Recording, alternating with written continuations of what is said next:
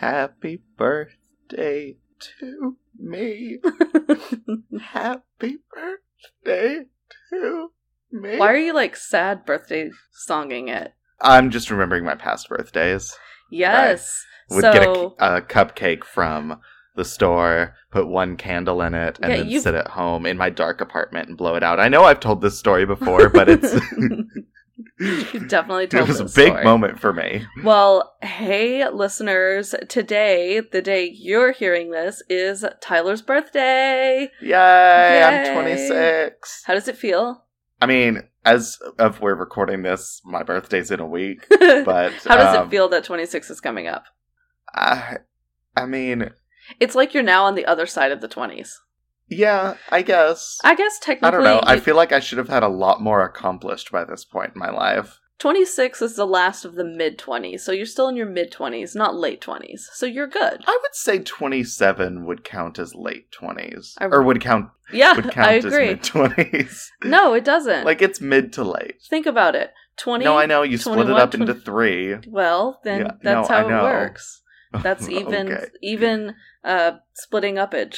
Yeah, but if someone's like I'm 27, I wouldn't be like, "Oh my god, you're almost 30." but when they're 28, you would say that, yes, to their face. which is really mean. You don't say that to our sister. Well, like, oh my god, you're almost 30. Also, I'm just imagining in this scenario that's how someone introduces themselves. Like, hi, I'm Elizabeth. I'm 28. You'd be like, oh, you're almost 30. I'm Tyler. They do that on uh, the dating shows.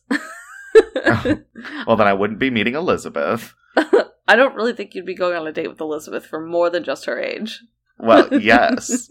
I have nothing against people that are 28. Like, that is well within an appropriate range. But, yes. Oh, for you, yes. Yeah. I thought you were saying But- like just in general, you don't have problems with people who are 28. I'm like, well, that's good because I'm definitely over that age, and I don't know how I would feel if you're like, I really have problems with people who are older than 27. Like, they, why did they? Yeah. Why do they even try anymore? Basically, it's downhill from there. Like, why weren't you just born later? Like, did you just not try hard enough? Like, no. Why not didn't- conversations I have. why didn't you tell the sperm to just slow down? Okay, you don't. Need, this is no race we're trying to win. It is. It's called the race of life. And we all won. We did, at least the beginning part. That's like the only race I have and will ever win. Oh my god. Um, same. I've never been the fastest at anything except I guess for that. Ugh. Sometimes I'm the fastest to like anger, but Sometimes I'm the fastest to like finish a meal. you know all these things. well, growing You up, it was always a race. I mean, whoever It finishes was. their first plate first gets a second, and not everyone gets a second. Just kidding. I know, Are you kidding me? We kind of- counted food. we did like, hey, you can't get the biggest one. The biggest potato's mine. um, but yes, now I'm 26 and trucking along. yes. Um. Well, hello everyone. This is Blood and Wine. I'm Brittany. And I'm Tyler. And we've got an exciting episode for you guys today. It's actually one of our Patreon picks, and we'll explain yes, explain more about what that means later or now. I was like, I think we're about to jump in right now with what it is. okay, actually, I'll do it now. Patreon, one of the perks, if you're one of our Patreon members, on our top tier is that you get to direct an episode. So that means you either pick a topic and we'll find cases, or if you have a case that you know you really want us to do, then we will find a topic and another case to go with it. And also on Patreon, we have our murder minis. I feel like that's like the biggest thing about Patreon. Like obviously directing an episode is super cool because we tell everyone that it was your pick. Like we let everyone know. But our murder minis are pretty freaking amazing. Uh, right now It's we're true. up to like 22 additional episodes and you get those on Patreon only. So you definitely want to check those out. They're sometimes super gruesome, always a little drunker, and Oh, yes.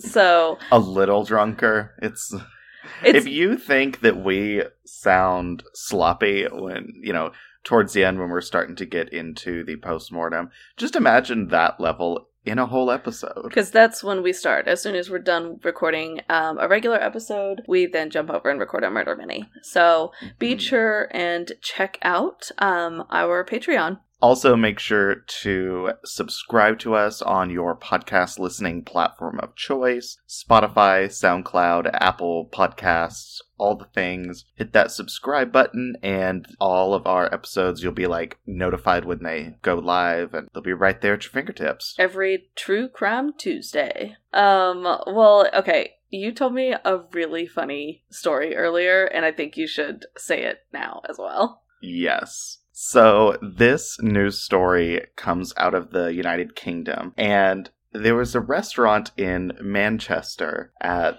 the steak chain Hawksmoor. It's the name of the restaurant. It's kind of a fancy steak restaurant. And one of the customers there, it's a busy night.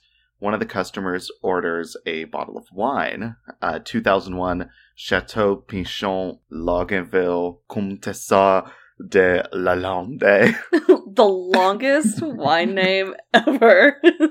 yeah, and I, uh, as you could tell, speak no French. But um, and this was a fancy bottle of wine. It was uh, 260 pounds, or about 335 dollar bottle of wine. That's really that expensive. they ordered. Well, again, it's a very busy night, so their server accidentally grabbed a different bottle Oh, there was another. Bordeaux of the same vintage. They grabbed the Chateau Le Pin Pomerol, which is also a 2001 wine. Yeah. The only difference being the bottle they were given was worth $5,800. Oh my god. Yeah. It Just hearing it again, ex- I'm like, what? I know. to be that server. Oh my god. What they do? Take it out of their paycheck? well, no. Thankfully, they were really cool about it. Uh, they actually tweeted out to the customer who accidentally got given a bottle of Chateau Le Pin Pomerol 2001, which is 4,500 pounds on our menu last night. Hope you enjoyed your evening. to the member of staff who accidentally gave it away, chin up. One off mistakes happen, and we love you anyway, with a wink face. that is literally the best response ever because I hate that it surprises me that they were that nice Yeah. about the situation because that's not like oh he bought the $300 one i accidentally gave him the $500 and they're like it's fine whatever it was like almost $6000 $6,000 bottle. Yeah, and no one noticed until like the end of their meal. Uh, one of the managers was like, um, what? So they drank this bottle of wine, being like, this is a really good 300 pound wine. We Like, really I'm like feeling this. I'm definitely tasting the bits of leather. It's a Bordeaux, so it's basically like bedtime wine because you know it's heavy. And they're like, "Oh yeah, I love this." And then if they ever saw that tweet, they were probably like, "Holy shit! Oh my but god!" yeah, saw that on CNN today, and I was like, I love this. I still, if I was that server, would just be devastated. Just Yeah, devastated be like, that I did "Oh, that. My God, what have I done? But Ex- honestly, this is also why I don't why I was never a server. Like I said, I think in the last episode, that I never did serving. I was a hostess, but never a server. Not the same thing. I totally agree. I'm not. I saw your face. I'm not trying. Okay, I'm okay. not trying to say it's any anywhere near similar to being a server. It's not. Um, but yeah, saw that story, loved it, needed to share it. I've I've never made that mistake, but I can definitely see how they're both 2001, both Bordeaux's, both Chateau something. Yeah. Yeah, it's a busy night. Like, oh, let me grab the wine. Mm-mm. Yeah. Well, um, you want to hop on into the topic now, or me Let's me to hop into the topic? Yeah, tell me. So this is, um, as I said earlier, when it's a fan pick, you can either give us the case you really want us to do or a topic. So this is one where um, Courtney, our Cabernet Sauvignon convict patron, she had a case that it's in a town that's local to her, and she really wanted us to do this case. So we backed into a topic, and this week's topic is missing bodies Yes. because one thing we all are all too familiar with who listen to true crime is the body's not always discovered and that's not always how people are caught or how things are solved and Yeah. we'll dive deeper into this when we're actually in our cases so i don't have a ton of upfront about it but it's just it's one of those scary things that not only is not everyone caught. I mean, obviously more people are caught nowadays, but sometimes people are caught and the body's never found, or sometimes the body's never found and no one's ever caught, and it's never known to be a murder. So it's just it's really Yeah. eerie to think about all the missing bodies that could be out there. Oh yeah, and I when doing my research and looking for a case in this, there are so many countries that I saw that you know they would highlight a case from like 2005 and it would say things like this is the first time in this country that someone has been convicted of murder without a body. Right. And I'm like, "Holy shit, that's only like 14 years ago." yeah. Yeah. And I saw that multiple times of like fairly recent dates of it being like the first time in it. And it really just highlights how difficult it can be to charge someone with murder when there's no body. Well, the body No, is I think- generally the biggest piece of evidence, and without that, Yeah. you don't have, you know, you can't see cause of death, you can't see, you know, different markings or no fingerprints, Mm-hmm. or just all the the fibers and things that are collected, like all the forensics that are collected on a dead body. When you don't have that body, Yeah. a lot of Well, it it's- um, circumstantial evidence, and we've talked about circumstantial evidence and how it very much varies case by case whether it's enough to convict or not. Yeah. I, I think it's interesting because I feel like on one level we all know this. We all have that like uh the scenario of like if you accidentally killed someone, Where who would you- call to like hide the body, or where would you you know hiding the body is always the first step kind of thing. Yeah. And Which I always wonder what those dreams mean. Because the first time I had one of those dreams, it was like it was an accident. I've I've never had a dream where I am purposefully killing someone. It's an accidental murder that you're somehow involved in or an accidental death. And you're like, "Oh my god, do I turn myself in or do I bury the body?" Do I get rid of it? Do I hide it? Where do I hide it? And it's obviously one of those dreams that is reflecting on like what decisions do you make when something happens? Do you try to hide it or do you fess up? Although it's like an extreme of that. okay. you get what I'm saying? Yeah, no, and I know, and we're both very type A people, so I know I'm usually like, okay, action plan, here's what we're gonna do. Did you I mean you've had the dream, right? Where you accidentally Yeah. are involved in someone's death. Mine was really weird. We we hid them. It was actually you were in it as well. We Oh, joy. we hid the body in a couch. That doesn't sound like a long term solution at all. No, it was like in the couch or like under the couch. It was something, I don't know. It was really weird. And I remember we did it and it was in like a living room and we just, you know, hoped it was never found. And then like a year later, we're back in that living room and the body hadn't been found. And we're all like, oh, la la la, hanging out. And someone's like, well, let's move this couch over here. Like, let's rearrange the room or something like that. And we're like, oh my God, this is it. This is it. Literally, Not the smell of a decomposing body for a year. None of that. The like pool of liquefied matter that would be under the couch. the lumps that would be on the couch as you try to sit it and there's a body under the cushions. I don't know. I'm not Okay. saying my dreams were legit, but it's really scary dream and I woke up and I'm like, oh god, maybe I watched too many documentaries this week. See, I don't have the like I actually killed someone, let's hide the body dream very often. I have had it before. Uh, but usually in a dream where I wind up killing someone is my recurring there's a shooter at work dream that I've talked about. oh god. Yeah, and it often ends with very graphic, but like me like hitting their head against the wall until it's like brains and shit because Oh my yeah. So you actually have more of this like redeeming type, like heroic kill. Mine is Yeah. mine is something accidental and I try to hide it. See, mine always like looking back, I'm like, oh yeah, that's probably what it's saying. But it the dream's always super depressing because usually like I get shot too. I think subconscious me is convinced I'm going to like lose a leg one day because I usually wind up in this dream scenario. Oh, and I'm telling you it's recurring. It's like a once every week or two kind of dream. God. Um, but yeah, no, I like get shot in the leg and I have to get it removed, and then I'm just in the hospital depressed. Yeah, so, that is a yeah. very depressing dream. It is, and I'm like, oh, I should probably talk to someone about that.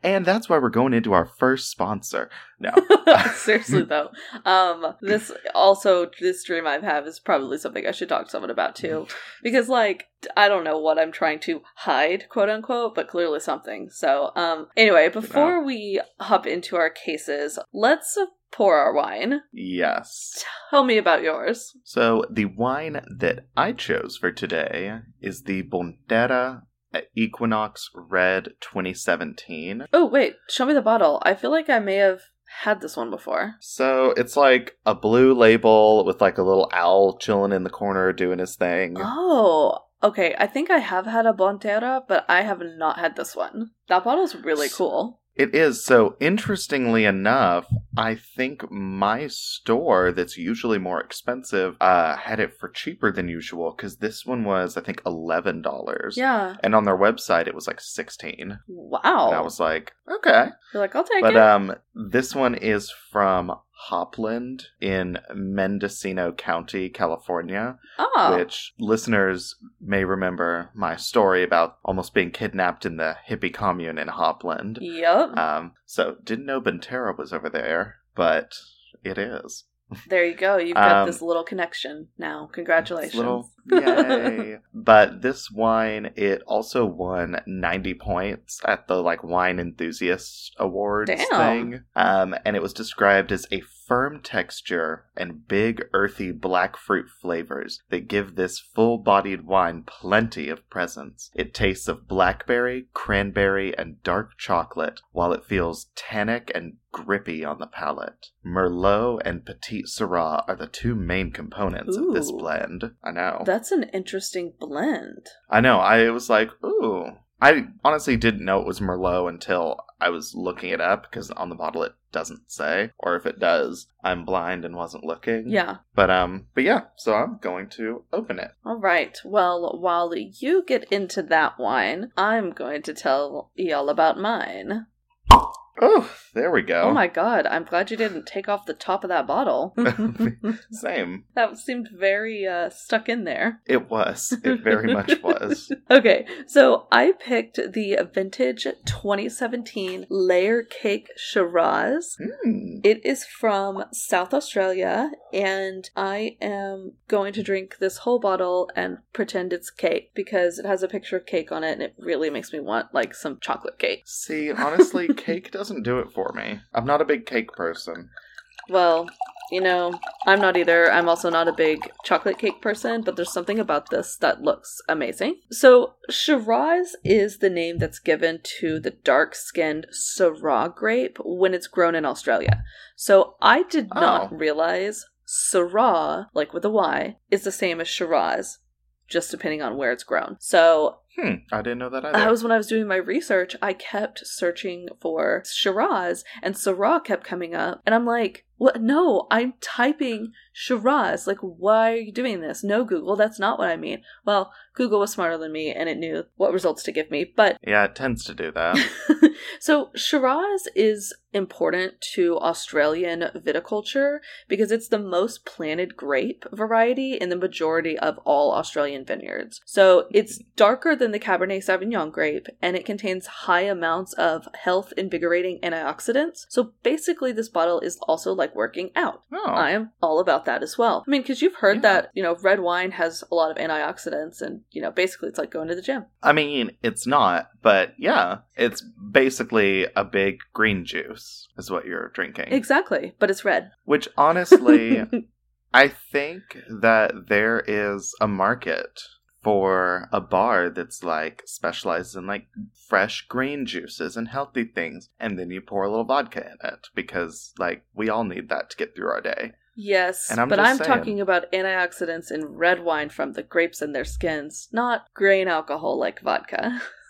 No, I realize this, but like healthy and gets you drunk. It's a market out there. So, um, anyway, when you first taste a Syrah or a Shiraz, you're going to be greeted with this like punch of flavor that's going to taper off with some spicy, peppery notes in the aftertaste. So, Wine growers will often say that Syrah or Shiraz likes a view because the best vineyards are usually towards the top of hills where there's like less soil and it makes the vines produce less but more concentrated grapes. So there's just, Oh. you know, again like that punch of flavor inside these grapes. So for for this layer cake Shiraz, they pulled from the vineyards of McLaren Vale and Barossa Valley, and the microclimates in those two areas give a broad array of flavors to blend into this very complex, rich, full Shiraz wine. And the vines from these two regions date back to like the 1830s. So Nice. there's a lot of history in this bottle. Um, it has aromas of cocoa, warm spice, and dark fruit when you first get that first smell. And then once you taste it, this is a very layered wine with rich blackberry, dark cherries, and hints of dark, creamy chocolate ganache. So literally i can see why this winery is called layer cake that makes so much sense with what this wine Yeah. is and you know all these layered flavors again with that finish it lingers on your palate while the fruit and spice flavors slowly change and fade the grapes are 100% Shiraz, and they are fermented in 100% French oak barrels, and it is 14.9% alcohol. So, Dang, that's heavy. I wonder at what point is it cons- is wine considered a port? I don't know, maybe like 15 or 16%? Maybe because I've known I know some ports are like in the eighteen range. They are. I've had ports. I'm not really a big fan. But um it is a screw top, so I'm gonna get into this easily and pour me a glass. Nice. While you do that, I want to talk a little bit about mine. This wine is like black, That is really dark. like there's no light on the other side. Oh god, that sounded much darker than I meant it. um mine's also There's no light on the other side Um, when you look at the wine. mine's also extremely dark. Look at this. Wow. So these are teeth staining wines, that's for sure. Out, yeah. These are wines that I won't judge you for drinking it with a straw. I just won't be myself. I won't be using a straw, but I'm, you know, gonna make sure and smile in the mirror before I walk outside today. Cheers. Cheers. Whoa. Yeah. Ooh, I want to talk about mine. I very much, when I smell it, definitely get like fruit and spice. And then when I tasted mm-hmm. it, it's like blackberry, and then the finish is when you taste the spice. The tannins are not very heavy. Um, I would say they're medium. They're not light either, but they're not like this these heavy like whoa tannins. Um, this is really good. It's definitely not a drink fast wine because it is so rich and dark and you really want to enjoy all of these different layers and flavors that it has um, as this continues to open up i know i'm going to start tasting a lot more you know the dark cherries and um, the chocolate i haven't tasted the chocolate out of it yet Well, mine is very different. Uh, the first notes that hit your tongue, I think, come a lot from the Petite Syrah. It's very, it has uh, like a pronounced acidity, Oh. and it's like very drying on the tongue. And then it evolves, and as you swallow, to that very smooth, velvety tannins that you expect from a Merlot. And I do get some of the fruit, but really the biggest thing is that like tongue numbing sensation. Oh my god, am I gonna die? i don't think so But yeah, no, it makes my tongue numb and it's a good wine. So i'm really liking this and i also love the bottle like my simple layer cake with the piece of cake it's it's amazing all Oh. well i want to say it um because you always get to say it we have our wine we have our topic now tell me about your murder the case that I chose today is the murder of Madalyn Murray O'Hair and her family. So the sources that I used were Wikipedia, My San Antonio News, All That's Interesting, and New York Times. And of course, it's another local Texas one. your favorites Yay! You may as There's well- too much murder that happens in Texas. Well, we're just gonna blame it on the fact that it's so big. I mean, sure. I mean, do you get news alerts? Because I do, and it's like horrifying. I'm like, why do I have this on? Why? Why? I specifically don't because it's like Yeah. another body was found a block away from your office, and I'm like, hmm, that's great. I know, same. No, I think I had I had alerts on, and I think I turned them off after the um the Austin bomber. And I was like, Fair. um, because I also read the news every morning. You do. You're like Um, a real part of my life. basically. At this point, kind of. I have my five minute news NPR podcast I listen to that you introduced me to. Yeah. That's what I listen to in Walking Max. And then uh, as I'm getting ready or like as I'm settling down at work, I'll pop open, like browse CNN and then the Austin news. But um anyways, so those are my sources. Also, if you want more insight into this, you should watch the movie on Netflix. It's a made for Netflix movie called The Most Hated Woman in America. And I have not watched it strongly want to note they did take a lot of liberties in it Yeah. but the movie has um, like adam scott madalyn is played by this famous actress who i cannot remember what her name was Melissa Leo? yes Yeah, I'm adding this to my list. I've never heard of this one. Yeah i hadn't heard of it until i started doing research for my case and at the bottom of one of my articles was like oh also look at netflix's new movie and i was like oh shit okay I literally want to watch this movie. It Netflix says it's a 55% match, but then I read the description and it sounds like it should be way more. Honestly, well, the, the Netflix matches are just what they think you might be interested in, not what you actually like. Because, also, fun fact Final Destination came to Netflix recently, like all of them. Yeah. And as much as I hate movies, Final Destination is like one of my guilty pleasure movies. It's always been one of It- mine. And like I Like, even the ones that's like Final Destination 4, and you're like, this sucks, but I love it. I mean, yeah, it's. I feel like because they deal with some of the the things that you either think of as like, oh, that could totally kill me, or would never think of. So, I mean, Yeah. the one we've talked about before, following a truck of the logs. fucking logs. but the other one, truck with logs. the other one, I think in like three or four, someone gets like decapitated on a roller coaster. Uh, that was that's three. Yeah, Is the big the big thing is the roller coaster. Horrifying. I will say one of my favorite ones and one of the most critically acclaimed ones is it's either five or six. It's I think it's the newest one. they have six. Yeah, they have five or Oh six. my I God. can't remember. Um, but it takes place like the big thing happens on a bridge. It's one that like the acting is done better, and it actually has a story and plot. It's it's a very good one. All right, And then the Final big twist at Destination the end. twenty six. Got it. Yes, Final Destination fifty eight is a great one. All right. so Um, tell me about anyways. Madalyn O'Hair. So Madalyn May is as she was born, was born in the Beechview neighborhood of Pittsburgh, Pennsylvania, in the U.S. on April 13th of 1919, and she first became widely known when in 1960 she filed a lawsuit against the Baltimore City public school system, naming her son William as a plaintiff, and she was challenging the city school system's practice that required students to participate in Bible readings at the public school. She said that her son's refusal to participate had resulted in not only bullying by classmates, but also from administrators, and that the administrators were condoning the behavior. Oh wow. And after her case was consolidated with the Abington School District v. Schempp, the lawsuit went all the way to the Supreme Court of the United States. Oh my gosh, about him ha- being forced to read in school. Yeah. So in 1963, the court voted 8 to 1 in Schempp's favor, saying that mandatory public Bible readings by students was unconstitutional. It violated the separation of church and state. And after her victory, she became known as the most hated woman in America.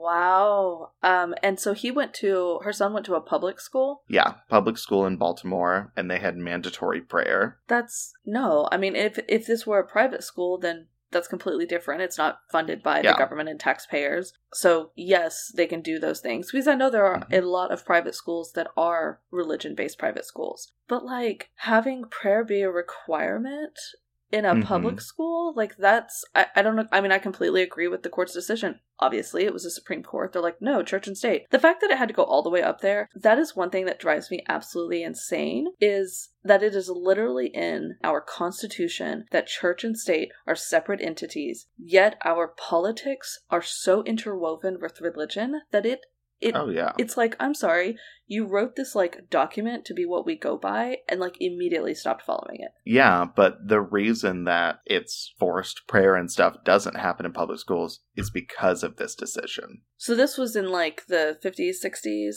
Yeah, 1963. That's right. This Supreme Court decision was like, not forced prayer unconstitutional. So in 65, Murray married U.S. Marine Richard O'Hair and changed her last name to O'Hair. Mm-hmm.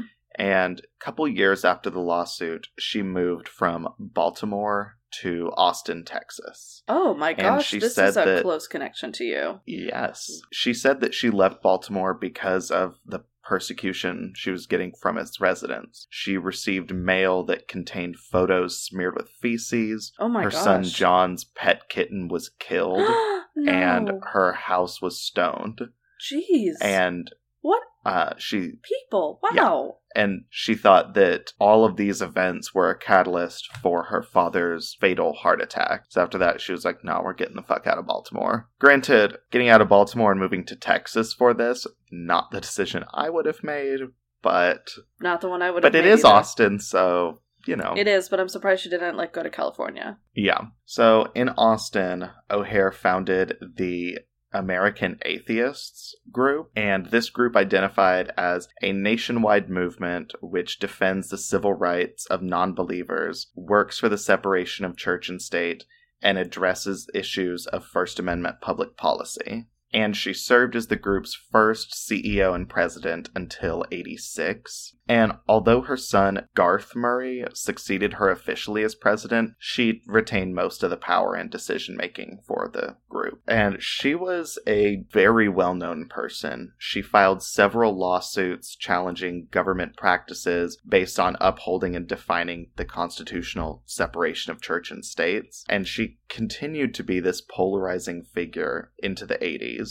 She served as the chief speechwriter for Larry Flynt's uh, 1984 presidential campaign, and she was regularly invited to TV talk shows as a guest. Wow. But everything would change on August 27th of 1995. So, on that day, O'Hair, her son John Murray, and her granddaughter, Robin Murray O'Hair, were kidnapped by three men and taken to San Antonio. Oh my god.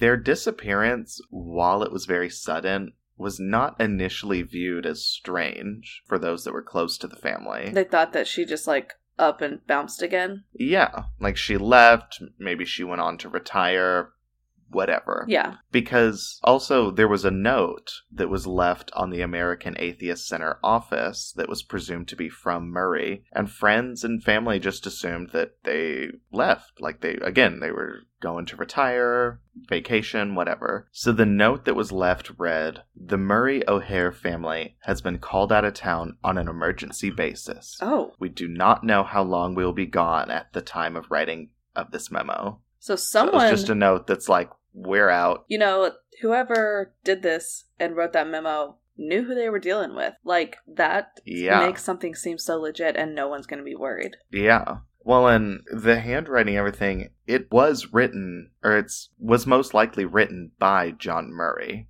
but obviously he was coerced into writing it. Obviously. There were other theories at this time as well, but Austin police and the officials at the center treated the situation as if the O'Hairs just left on their own, because that's That's what it looked like. yeah. Murray also kept contact with employees in Austin using a cell phone for three weeks after his abduction. So there, red flags weren't raised. Right. Because he's like, we have to go. And, you know, he's talking to them and everything. So, yeah. And, you know, people said that on the phone he seemed very distracted, not himself. But, Oh, that's You know- I was thinking like through text messages, like they actually had phone calls. yeah, well, this was in 95. So it oh, was texting calling. wasn't really a thing. not really. Wow. But so he was talking to them, but most people are assuming, you know, if he sounds stressed out, maybe there's a family emergency. You know, he's just stressed out. Again, they're not there are no red flags. They're not Yeah. seeing things that oh my god. Yeah, because if I got an email from my boss that was like, "Hey, something came up. I'm going to be out of town. I'm not sure how long. And then the next day, I talk to them on the phone and they seem real stressed out or weird. I'm not going to be like, What's the matter? this is suspicious. No, I'm- I'm going to be like, oh, okay, yeah, family stuff. yeah, probably. like God, I hope you're okay. Yeah. So the captors took the O'Hair family to the Warren Inn on the northwest side of San Antonio, where the group lived for a month in a two bedroom, one bath rental. And how many people are in the group? so the three kidnappers and the three kidnapped victims. Okay, so what? That's that's what I was understanding. If it was victim and like Yeah. the people who did it. So in September of 1995, Murray had $600,000 wired to the US from New Zealand, which was then used to buy gold coins. And on September 29th, Murray picked up $500,000 worth of coins from a small jeweler on Fredericksburg Road. Who but- deals in gold coins? I'm not understanding that.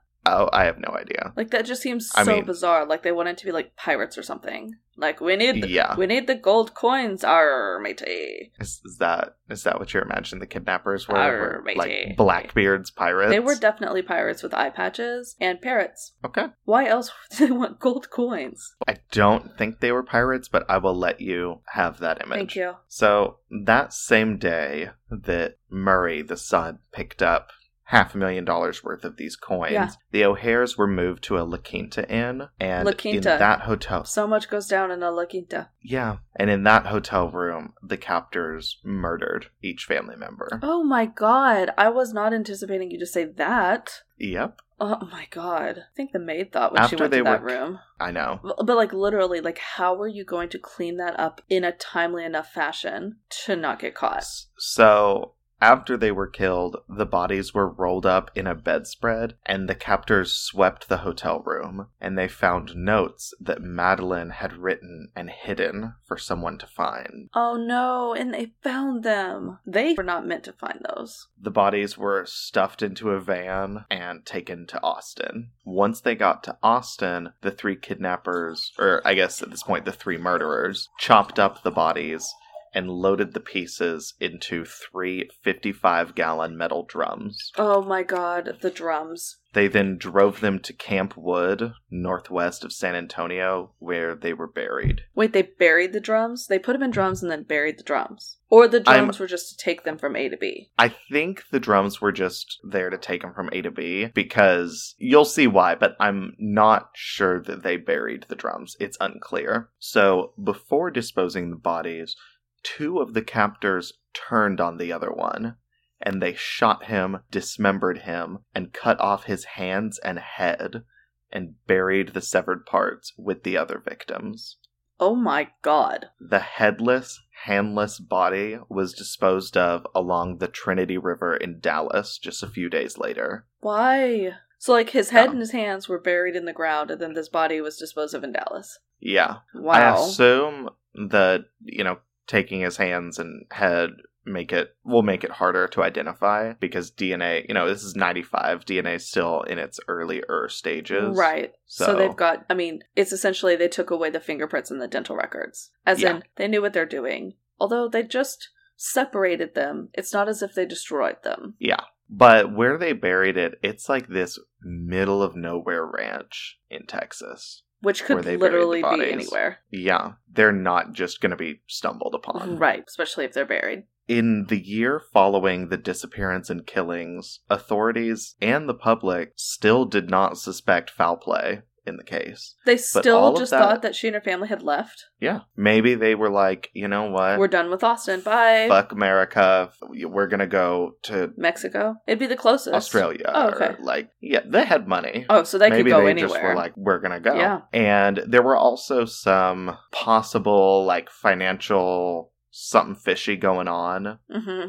at the company, especially with this six hundred thousand dollars that was pulled out of the company to buy these gold coins. Yeah. That maybe it looked like they left because maybe they were hiding something. Fair. Who knows? Yeah. But people aren't thinking they got kidnapped and murdered. Nope. But that all began to change with a story in the San Antonio Express News. In August of 2006, John McCormack, who was a reporter for the Express News, was tasked with writing an anniversary piece for the newspaper, and he interviewed people at the Atheist Center checked clips, rechecked details, and his initial story, it didn't really uncover anything that wasn't already known. You know, they disappeared, no one knew anything. Right. That's it. Three months later, though, he got some friendly advice about some tax documents that led to several pieces of key information that would give all of this new life. McCormack checked the tax forms for the America Atheist Center and discovered the transfer of $600,000 in funds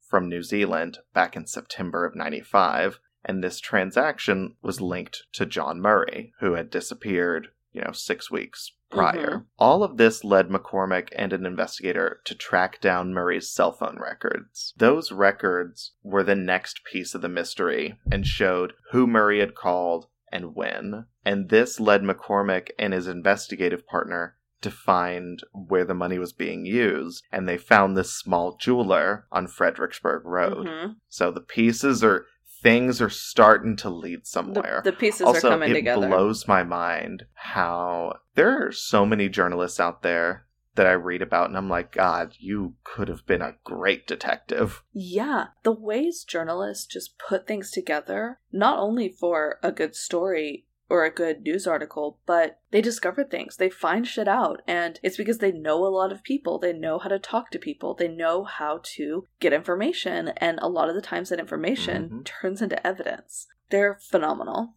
So, for the next several years, McCormack continued to work with a private investigator to uncover more about the case. In June of 1998, McCormack got a call from a tipster who said that it was kidnapping, and the tipster had a name. The man on the phone said that the O'Hairs had been held at gunpoint and taken to San Antonio by someone by the name of David Waters or Walters. Couldn't remember which one. The tipster said that they were a friend or a relative of a person concerned with the welfare of a man named Danny Fry, who back three years ago, Waters or Walters, whoever this other guy was, had convinced him to come from Florida to help in the kidnapping. Oh. And Fry was missing. oh my god. He's the one. He's the hand and the head. Yep. And the body, of course. So ultimately, the investigation focused on David Roland Waters, who is an ex felon with a violent history who had worked for the American Atheists. So back in 1993, before the kidnappings and murders, mm-hmm. O'Hair had actually fired Waters for stealing $54,000 from the organization. Yeah, no shit, you got fired. And either unbeknownst to her or because she didn't care, before his employment at American Atheists, he was actually a convicted murderer who was out on parole. oh my god. At the age god. of 17, Waters had killed another teenager and had been sentenced to prison for eight years. But O'Hair is the type of person she believed everyone deserved a second chance, everyone deserved a fair shake, so she hired him anyway. I really do like that mentality, but that is definitely still a risk. Yeah. I am, you know, say it was like drug charges or something. I'd be like, absolutely, everyone gets a second chance. I'll Yeah. hire you. Murder? That's harder. Even though he was a teenager, it's harder. Yeah. I feel like that's probably a big part of it is because he was 17 when he did it. And I didn't get into the circumstances Of of, course. it, but she wanted to give him a second chance. Federal agents for the FBI and the IRS, along with police, concluded that Waters and his accomplices had kidnapped all three of the Murray O'Hair family members, forced them to withdraw these missing funds, and gone on several shopping sprees with their money and credit cards, and then killed and dismembered all three people. Oh my god. How did they. Oh, did they assume the dismemberment of everyone because of Danny Fry?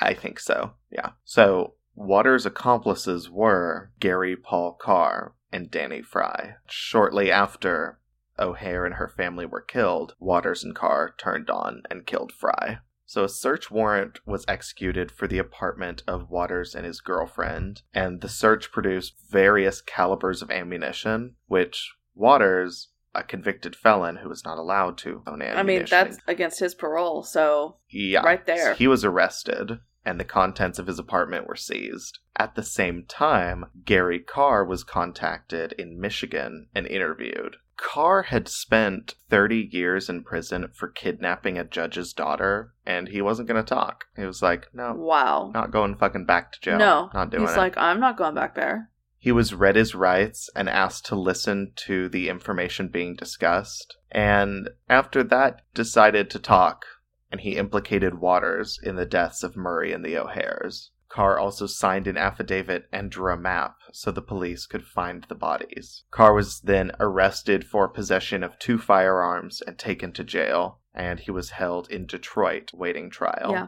The weapons charge was dismissed, and Karr was transferred to the custody of the U.S. Marshals in Austin to stand trial for the deaths of the O'Hairs. But just him.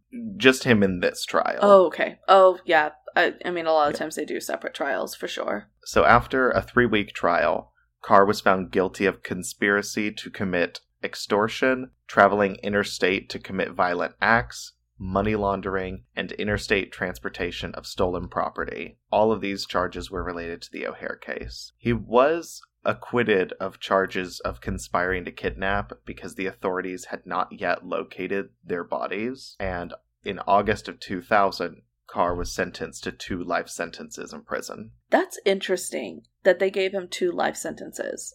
I'm getting like OJ and Vegas vibes, Yeah. where the judge and the jury were probably like, Yeah, we're pretty sure we know you did this, but we can't convict you on that, so we're going to give you the max on all of these other things, and that it totals up to two life sentences. Like, Yeah. that's wow. I didn't know life was something you could get for like money laundering and all of that, but maybe the addition of Well, everything. The next uh the next thing I'm going to say is going to really annoy you cuz it annoys No, me. No, he got out. No. Oh, okay, good. Because that always happens and it makes me really mad. So Waters was arrested and prosecuted, and he was found guilty of kidnapping, robbery, and homicide in the O'Hair cases and was sentenced to 80 years in prison. What? So he got 80 years for the homicide and kidnapping and robbery. And the other dude got two life sentences for like money laundering, conspiracy, and extortion and shit. Yeah, I know. But this goes to what we were saying a few episodes ago that it's all based on the jury and what's presented in trial. Yeah. And this is a great example of that because I almost feel like their sentences should have been swapped. 80 for the guy who did all the money laundering, whatnot. Two life sentences for the guy that got convicted of kidnapping and homicide. Which begs my question for you, and maybe you don't have the answer, so it's just a question. How did he get kidnapping and homicide when there's no bodies, but this other guy couldn't get kidnapping because there were no bodies? How does that work out? Yeah, I have the exact same question. Yeah, it doesn't make sense. And like I know Because I know we haven't like read the court transcripts and whatnot, but like how does that Yeah. I don't get it. So in January of 2001, after his conviction and imprisonment, Waters told the federal agents that the O'Hairs were buried on a Texas ranch and led them to their bodies. I was about to say I hope he gave more information than a Texas ranch. The bodies were So- buried in Texas. It's like, oh, thanks. Good luck. So officials found the burned and dismembered bodies of the three O'Hairs. Their legs had been removed Oh and their oh bodies God. had been stacked on top of each other. The method of execution for Madalyn and her granddaughter were indiscernible, they couldn't tell, but her son was found with signs of blunt force trauma. His hands were tied and a plastic bag was placed around his head. Oh my god, why? That seems like so much more detail put against him. Yeah.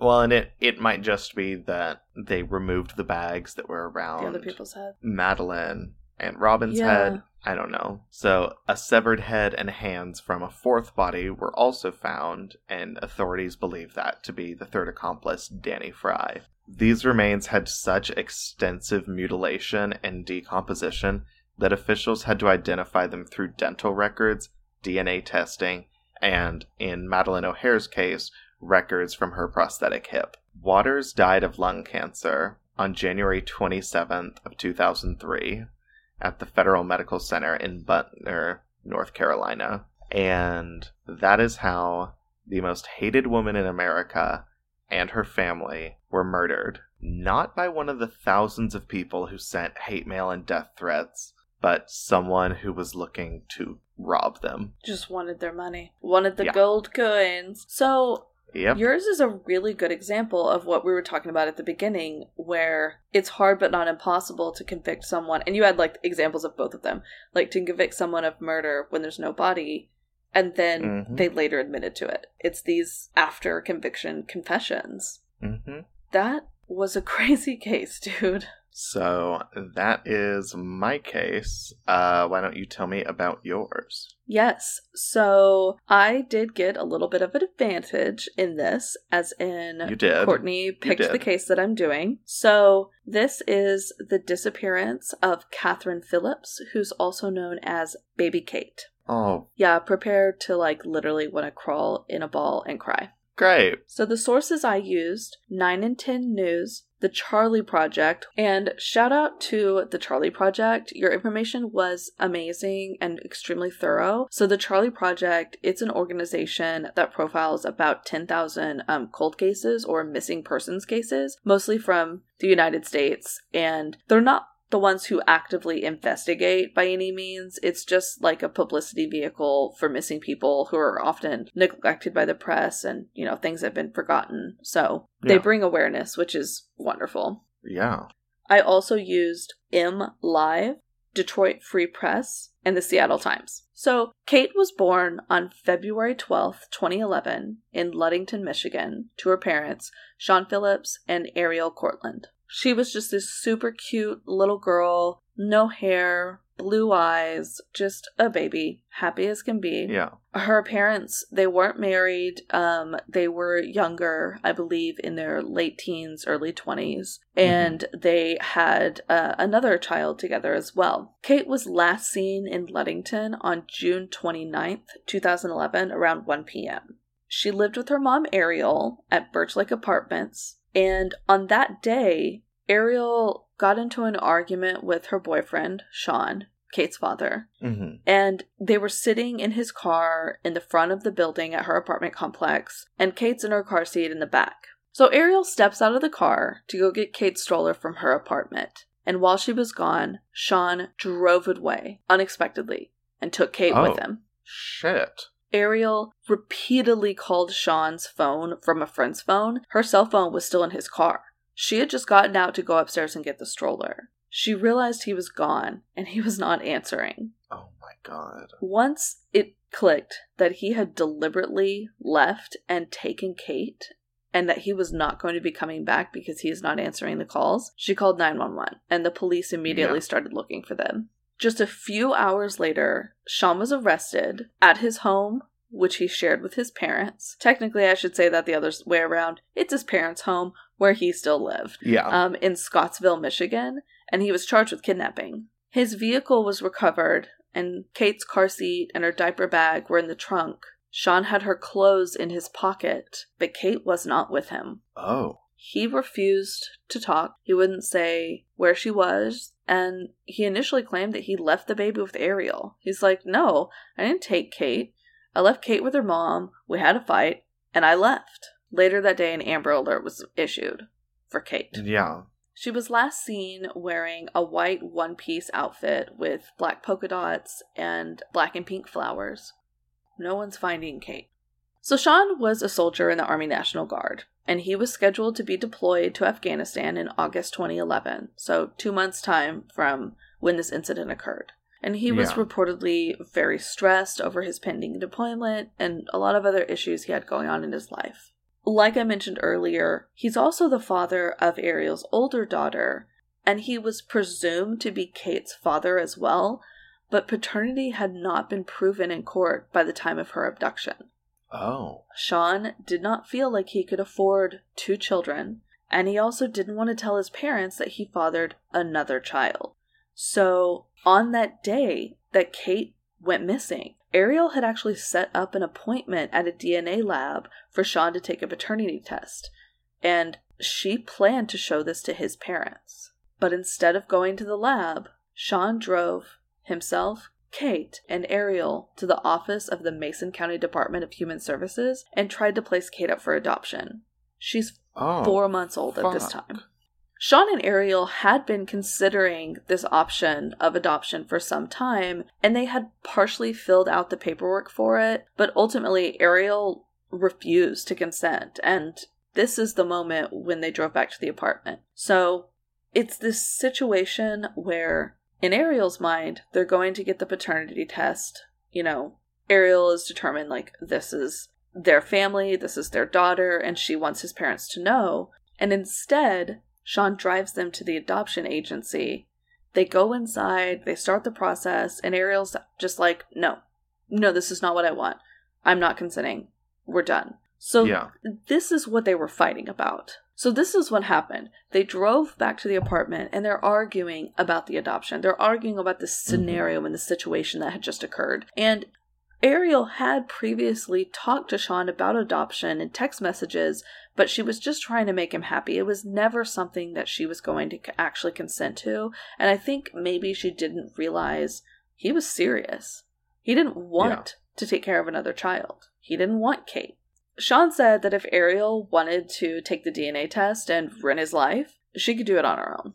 He was not interested in this paternity test. And again, like I said earlier, he hadn't told his parents he had a second kid and he didn't want a second kid. And so things are adding up. After Kate was abducted, the DNA test was completed and Sean was proven to be her father. God, see, it pisses me off so much when men are like, "Well, I did, I didn't ask to be a son. I don't want to be a father," and it's like, tough fucking luck. You had sex. Put your dick away. Yeah. It's like Like you, you can't put it all on the mother just because she is the one who like birthed a child. Like, no, sorry, you're a part of this too. I totally agree. So, searches for Kate continued throughout July as the police worked to piece together Sean's whereabouts between about 1 and 4 on that day, June 29th.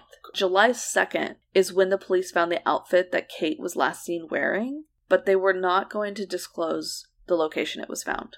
Oh, They wanted to keep that, again, because they're trying to find her. They don't know who has done this. They have an idea that it was Sean yeah, but they want to leave all the avenues open.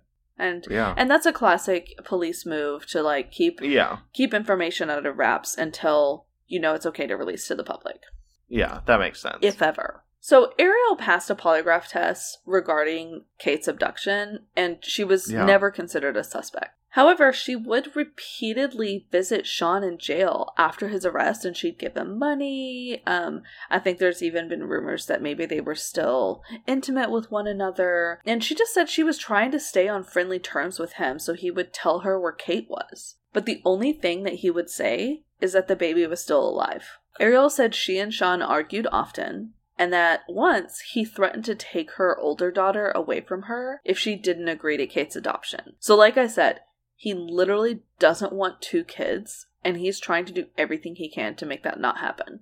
How fucking guilty you know what he should have done? Like, put on a condom. Fucking Not been like, hey, I'm gonna get a vasectomy. Boom. You're not gonna have two kids then. Yeah. However, Ariel did say that she thought Sean was a good father and that she had never suspected that he might harm Kate. Hmm. The authorities launched an extensive search of the area between Ariel's apartment and Sean's parents' home, and these two residences were about six miles or so apart. And there were some unconfirmed reports that blood was found in the woods near Sean's parents' home. About three weeks after Kate went missing, investigators gave up the search. They had found no indication about her whereabouts. Well, they didn't find a body, which is good. They didn't find a body. I don't know if it's good. They are also still searching for Ariel's cell phone. Remember how earlier I said that she left it in Sean's car? It's Yeah. it's never been located. It was no longer in the car. Like it's gone. Her phone, it's black with a light purple strip around the display window. It, it's just your basic cell phone, but it's never been found. So, Sean's attorney filed a motion to dismiss the kidnapping charge, arguing that because he was Kate's father, he could not legally kidnap her. And apparently, this is a law in Michigan, and it states that a natural or adoptive parent cannot be guilty of kidnapping, What? which I think leaves out a lot of scenarios. Well, I mean, statistically, most kids are kidnapped by a parent. Like, that's literally most kidnappings is you know maybe there's a divorce proceedings maybe parents had a fight and take one of them takes the kid i can understand you know i feel like the minority of cases involving parents kidnapping would be ones where it's not actually kidnapping but i feel like that's again the minority i feel Right. like in, in most cases of a parent being charged with kidnapping they did kidnap their child Totally. The prosecution argued that because the DNA testing had not been completed at the time of Kate's abduction, Sean at this time had repeatedly denied paternity to his parents, friends, and coworkers. They said he was not Kate's natural parent at the time of her abduction. However, Uh, that's a weak argument. it is. Yeah, I agree because just because Sean was denying it, that doesn't mean he he knew. Like he knew. yeah. The judge sided with the defense, and the prosecution reduced the charges against Sean to false imprisonment and parental kidnapping, which I guess is different than regular kidnapping. Okay. So in April 2012, he was convicted of false imprisonment and later was sentenced to 10 to 15 years in prison. A kidnapping conviction could have resulted in life a life sentence. He didn't end up getting the kidnapping conviction. Damn. So, following his sentencing, police said they were treating Kate's disappearance as a homicide. So, it was at that Yeah. point they still hadn't found her. It had been nearly a year. They were treating it as homicide. Which, I mean, it makes sense why they didn't bring up homicide charges on him because they can't. If they're scared there's not going to be enough evidence, that could throw that away because of like double jeopardy and shit. Of course. And it's also the, at the time, they had him in custody. They were taking him to trial. They knew they could get him on a parental kidnapping charge. So, Mhm. at that point in time, with no body, why push it any further? yeah. At this point, you can say we have, you know, let's say at minimum five years to solve this because of parole or whatever. Yeah. So, Sean allegedly wrote a letter to April that was leaked to the media in September 2012. And in this letter, he said that he had accidentally killed their child when he angrily pulled her car seat out of the car, not realizing that she was still in it. So, he yanks it out.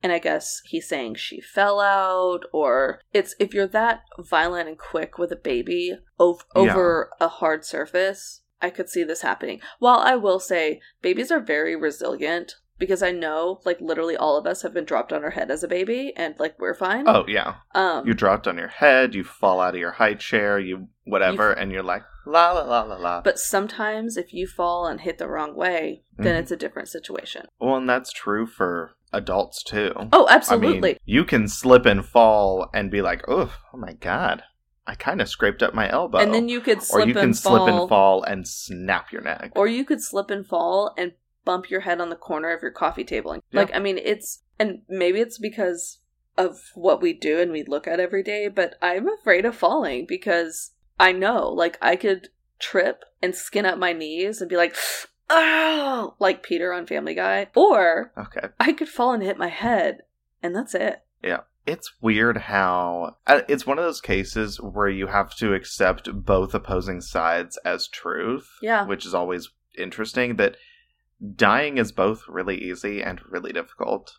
It is. It is all about the circumstances surrounding Mhm. what happens. So, Sean wrote that Kate was thrown from the car seat and she died. And he held her body for a long time and cried before he left her in quote unquote a peaceful place. In October 2013, he was charged with her murder.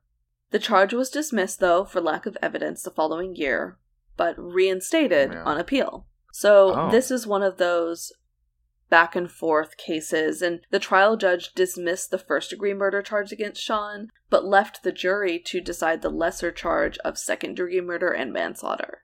Yeah. His defense argued that Kate's death was an accident and a case of involuntary manslaughter at the very worst. However, a jury deliberated for two and a half days, and Sean was convicted of second degree murder in October 2016 and sentenced to 19 to 45 years in prison.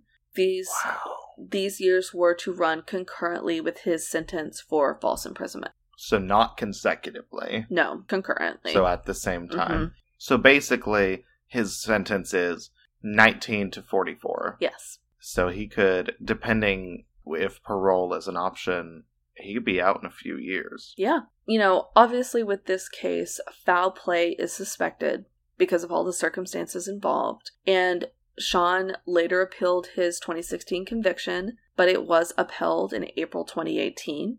hmm And to this day, the body of Katherine Phillips still has not been found, but the appeals court says that there was plenty of circumstantial evidence pointing to the death of baby Kate. So Yeah. there is, in, in the court's mind, no longer hope that she is still alive. I mean, if you think about the circumstances, she was four months old. If she's not being taken care of, she's not alive. And Yeah, but I mean, just looking at last week's episode with kidnapping, it's true. I mean, Jaycee Dugard at that point that she was found alive, she had been considered dead for a long time by most people. she had. So I mean, I guess best case scenario is that Sean left her on know, someone's doorstep. He, he left her on someone's doorstep, or he left her with a friend or something, and was like, you know, don't tell anyone who this is, or whatever. I don't know. I feel like it would have to be the latter because other people I would hope would have come to authorities with I don't be like, well, I have this doorstep baby who looks like she's around that age. Yeah. They're like, that's Kate. Well, So, I mean, maybe Kate is alive today under a different name and has no idea who she is. she wouldn't. She would never know she was four months old. Yeah. Well, this is Ugh. definitely a case that still haunts um, Luddington. And Courtney, let me know via message if I'm saying that wrong. It's either Luddington or Ludington, Michigan. But this is a case that still haunts the town to this day. Uh, people talk about it. Obviously, to this day, it was just a year ago that his appeal was denied and his conviction upheld. So Yeah. there's still a lot of talk, and there's talk on both sides of, you know, th- the father being the way he was. There are also questions about the mother. You know, she did take that lie detector test, but did that really say everything? And so there's still, you know, this case is very much shrouded in mystery. And Yeah. I just really I hurt for baby Kate because she didn't get to live her life. She she never even got to start. No. She was still at the stage where, I mean, when babies are four months old, it's they're only starting to become like a person and not a thing that's just like, ah, That's just I can't move my hands. I still need to wear mittens because my fingernails are secretly pieces of glass. they're so sharp. I didn't realize that until my friend had a baby and I was holding him and he like like reached towards my face. It was adorable. And I came away with like us like blood from my face and I was like, "Oh my god. they're a monster."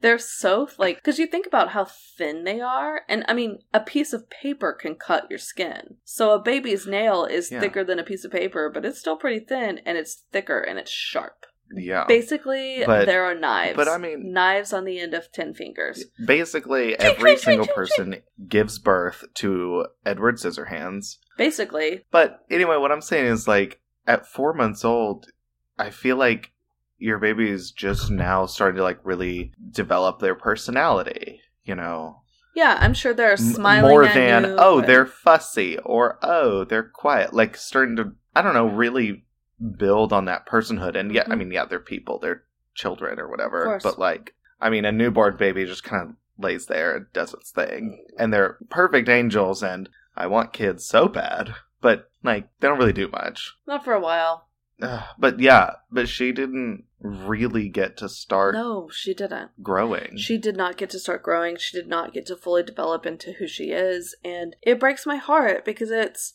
all because of some dad who was like, I don't want a second kid. I can't do it. He was stressed about going into the military. And I'm like, dude, hi, welcome to life. We're all really stressed. We have Yeah. very different levels of it, but everyone has things that are stressful. And you know what we Yeah. do? We're human, we're resilient, and we fucking figure it out. you know what they would say in the Midwest? They'd say "buck up" Buck up, kid. You got this. because yeah, Well, I do, you know, this topic very much lent itself to what we alluded to in the beginning how it's sometimes hard to get a conviction without a body, but it Yeah. still does happen. I think it's interesting that with this topic, in both of our cases, we picked ones that did have murder convictions. Yeah. Oh, yeah.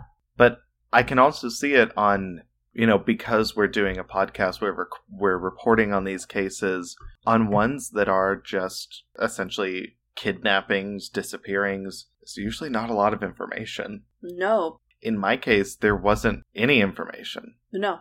Until there started to be more, until that reporter started going in and finding things. And the confession. But before then, when it was just missing persons, they just disappeared. Yeah. They left a note and disappeared. Yeah. And that's not that's that's a very difficult story to tell. Well, and mine is very much based on circumstantial evidence. You know, Mhm. there's this confession letter that we don't know if Sean actually wrote it. We're all making the assumption he did, but it's a Mm. letter, so do we really know? And, you know, That's true. Kate's clothes were found in his pocket, but also he was her dad. Maybe she wet herself and he had to change Yeah, her maybe he clothes a- and he had them in his pocket because he had nowhere else to put them. Like, there's a reason it's considered circumstantial. And so, Yeah. while from what I just shared, it very much does seem as if Sean is guilty, you can make arguments against every single point I made because it's circumstantial. There is no Yeah. concrete evidence. As much at least from what I've heard from you, and granted that's not everything, neither of us were sitting in the court, I would have a very hard time on saying guilty, even on second degree murder charges. I think I would on have. manslaughter charges. I think I would have too. I would need more information. Yeah, because sometimes even a full on confession is not enough. You have to have evidence that supports that confession. Because some people are really good storytellers. Why they would want to implicate themselves, I don't know, but people have their reasons. no, but I mean, I could walk into the police station right now and confess to the yogurt shop murders. Okay. You and like so That many doesn't people. mean anything. It doesn't. Yeah.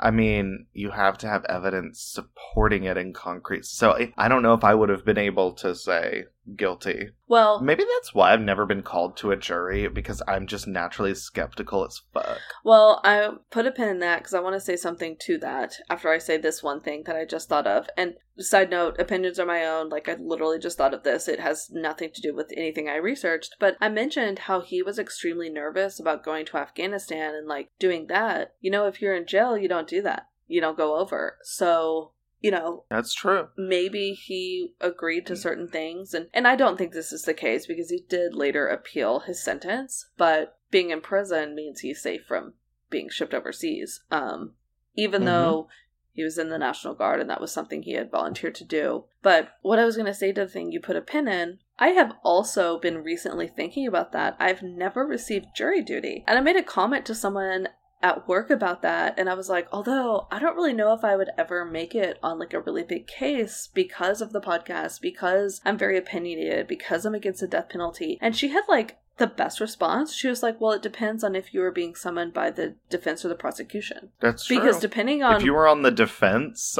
if the, you know, if the prosecution has already marked off their amount of people, and you're like, I'm against the death penalty, and the defense is like, great, perfect, we love juror number 36. Exactly. So it's all dependent upon which side you end up on, uh, because she has been called to jury duty a few times and she's been on some pretty interesting cases and was telling me about one of them. And it's just like, whoa. Um, the reason this whole conversation came up at work is because there's a capital murder case right now that's about to happen in Dallas, and a friend of a friend was summoned for jury duty on that. I don't know if she's been picked. Oh, But that's one of those things where it's like, oh my god. When you get called for jury duty, I think your automatic thought is like, oh great, a parking ticket. This is boring shit. But sometimes it's I mean, like, oh, I capital want murder. I want to be called for I want to be called for jury duty regardless, even if it is a traffic ticket or whatever. I want to be called for jury duty to like make sure I'm on the list because literally at this point I'm almost 32 years old and I've never if been you're called. registered to I think if you're registered to vote, you're on the list. I would have to have that fact checked no, all. I think that's right. I've always been registered to vote. same. Um, yes, yes, I am registered. Yes. So I vote. I was like, "Am I registered in Texas?" I literally voted in Texas a couple months ago. You did. Yes. But so that is the um really heartbreaking case of the disappearance of baby Kate. Yeah. May she rest in peace wherever she is. Yeah. Um, and we kind of we already did a little bit like a pre postmortem. we did. So let's just officially jump into the postmortem. Um I have some thoughts. Do you want to go first or would you like me? I'll go first Okay. because you went first last time. Okay. while it's often hard to say one case is more intense than another, especially when one involves a child, like immediately that feels like the most intense case. Of course. I feel like the brutality of mine, the fact that they were, I mean, held hostage for a month and then strangled, chopped up, burned, like, uh, yeah. I am actually in full agreement. While the case of Baby Kate is literally every parent's worst nightmare. One Yeah, of well, them. also- one of them. I think parents. I think parents and new parents have a lot of nightmares. I think this is one of them. Yeah. Well, and also, I still, as small as that hope may be, there is a part of me that is still hoping that baby Kate is actually now Angela, the kindergartner, and is alive, just doesn't know who she is. Right. Because until she's been found, she very much could still be alive under someone's. And I know that statistically, that's so unlikely. But again, I have to harken back to last week where people survive this most heartbreaking circumstances that you would never expect anyone to survive. They do. And they do. They absolutely do. And I I agree. While yes, mine was extremely heartbreaking and like I was saying, every parent's worst nightmare. In yours, the bodies were eventually found, and I agree the brutality that was done to them and also the fact that there was a letter written and for so long no one thought anything. yeah. It For years. it breaks my Without heart. Without that reporter, This, this- it wouldn't have ever been solved. this would have just been a maybe not even a missing persons case. It wouldn't have been a case. It would have been a they Yeah. left. Oh, period. Okay. So yeah, I think that um I will pick next week's topic and um that yours was what we'll quote unquote call the most intense. okay. So I um God, poor baby Kate, poor Ariel. Just Oh I know. It's so hard, but like I guess no but. It's so hard. yeah. But again, I'm hoping that There's always that bit of hope. baby Kate is still alive. Always that bit of hope and um we'll hold on to that. So with that, um, if y'all like this episode, uh, make sure to rate and review us on Apple Podcasts. Let us know what you'd like. Write a review. Give us those stars. Yes. Uh, yeah. Y'all, it's so helpful because I feel like more people are hearing about us now, um, and a lot of this is attributed to you guys, all of your support. Y'all are sharing us with your friends and rating us and reviewing us, so we we really do appreciate it. Absolutely. And you guys have been incredible. so incredible. Cheers to you, our fans. Yes. Also, be sure if you haven't already, like and follow us on social. We're on Instagram, that's definitely our most active. We're also on Facebook and Twitter. Yeah, we've also got a website, bloodandwinepodcast.com. Go ahead and check that out. Check out our merch store. Uh, we have a lot of fun goodies there for you, t shirts in both logos. We do still have our OG logo live for merch. So if you yes, we do. if you want that, better hop on and snag something before that goes away. Yes, with that, again, I want to extend a big thanks to all of y'all for tuning in and make sure to check us out next week for episode 56. Yes, I still can't believe this one was 55. I can't either. You know how excited But- I am to get to 100? Yes. Oh, yeah. We are going to do something big for episode 100. So tune in in 2020 for episode 100. Do it. I mean, please tune in from now until then and afterwards. But um, with that, this is Blood and Wine signing off. Thanks, you guys. XOXO. Bye. Bye. Do you like true crime? Are you addicted to TV shows and movies? Do you like a good spook? Screen of the Crime is a podcast where two gals talk about some spooky true crimes, their favorite movies, TV shows, and the alternate world where they combine. Host Maggie and Tess combine detailed research and accurate TV knowledge to create a comedy podcast that mixes the disturbed with the enjoyable. Listen to Screen of the Crime on Spotify, Stitcher, and all your favorite podcast streaming sites.